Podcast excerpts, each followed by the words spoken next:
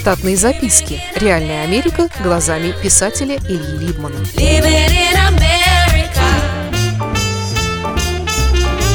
Ночь с голосами.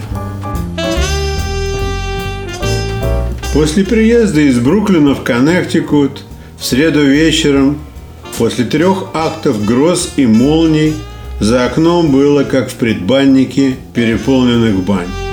Несмотря на то, что кондей в квартире работал исправно и держал 22 градуса, мне все равно не хватало свежести для нормального сна.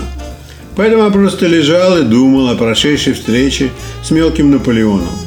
Приятно было отметить, что несмотря на его непростую жизнь, он все-таки держится молодцом-гусаром и не пропускает юбок во всех направлениях, не боясь заработать косоглазие на старости лет. Последние годы он как бы отошел от интереса в медицинских офисах, потому что понял, что из мед коровы больше ничего не выдать. Но он по-прежнему держал их три и давал работу примерно 60 человекам, за что был любим и уважаем коллективами. Однако душа его была теперь в недвижимости, которую он строил для коммерческих целей. Как и всякий успешный еврей и бабник, он любил жаловаться и умел это делать обстоятельно пастозно и с каракелюрами. Речь его была красочной. Он рассказал мне, что безработица тоже имеет две стороны – что сейчас в Нью-Йорке не хватает рабочей силы, и поэтому зарплата растет. Помощник-мексиканец на стройке теперь вместо 50 долларов в день стоит 150. Инспекции на стройке стало вдвое больше, чем при предыдущем мэре города. Поэтому и цены на недвижимость растут.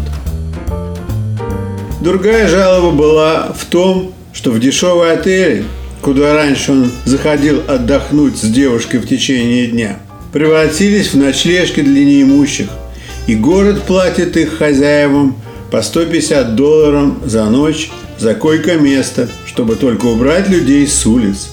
Разумеется, нормальный человек не захочет пойти в койку после неизвестно кого и, не дай бог, принести потом клопов или заразу какую к себе домой. Мне по-прежнему не спалось. И чтобы добавить воздуху движения, я включил потолочный вентилятор. Он покрутился буквально минуту, и потом что-то щелкнуло, и воцарилась тишина. Но ненадолго. Из кухни доносились голоса. Один из них я узнал.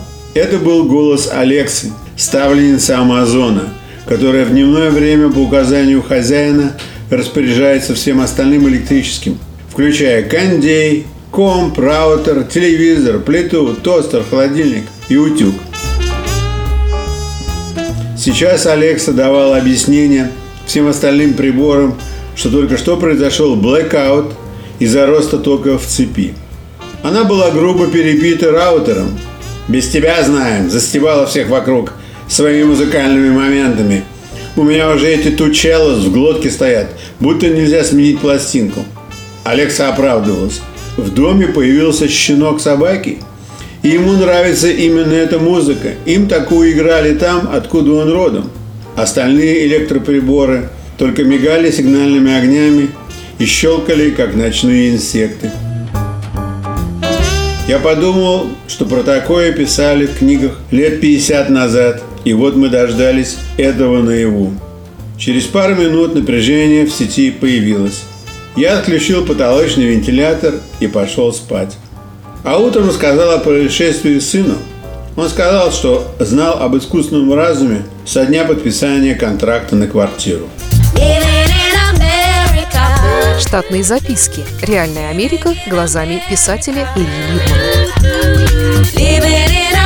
Читайте книги русского писателя современной Америки Ильи Либмана. В них живо и не скучно описываются нестандартные ситуации, происходившие с бывшими гражданами Советского Союза на фоне американского урбанистического ландшафта.